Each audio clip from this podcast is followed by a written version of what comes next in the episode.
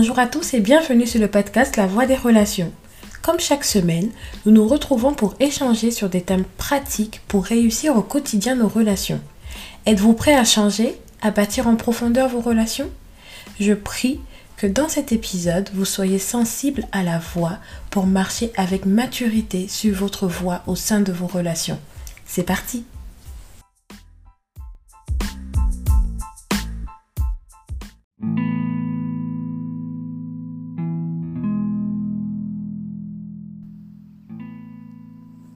Notre thème s'intitule Être un don pour l'autre. Le dictionnaire définit le mot don comme étant l'action de donner, de céder quelque chose que l'on possède.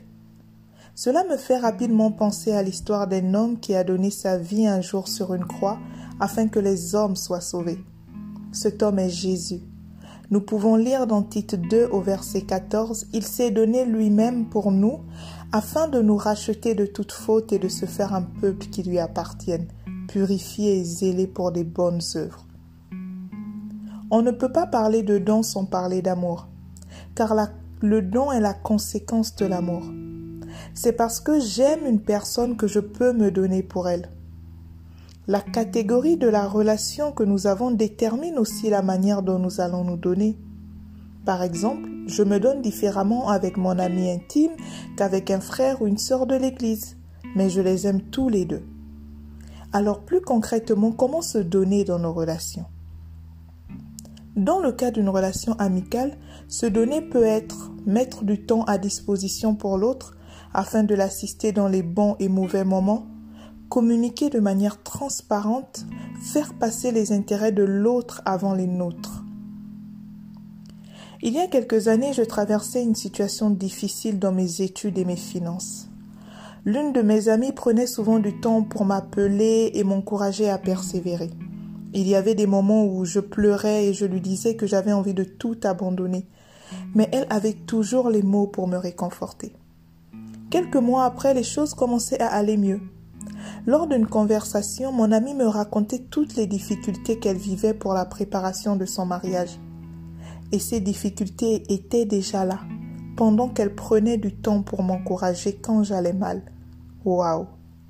J'ai toujours qualifié sa manière d'agir de sacrificielle. Je reste éblouie devant tant d'amour. Se donner pour son ami. C'est beau de vivre cela.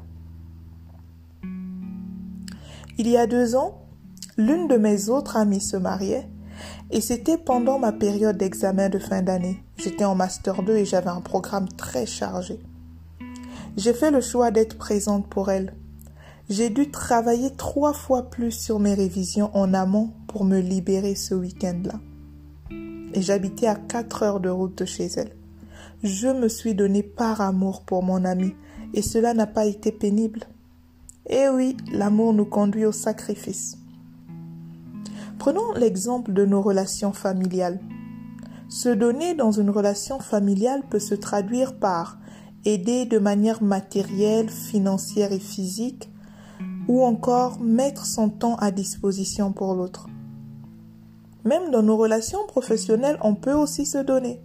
Par exemple, décaler ses congés pour laisser partir un collègue en vacances avec sa famille.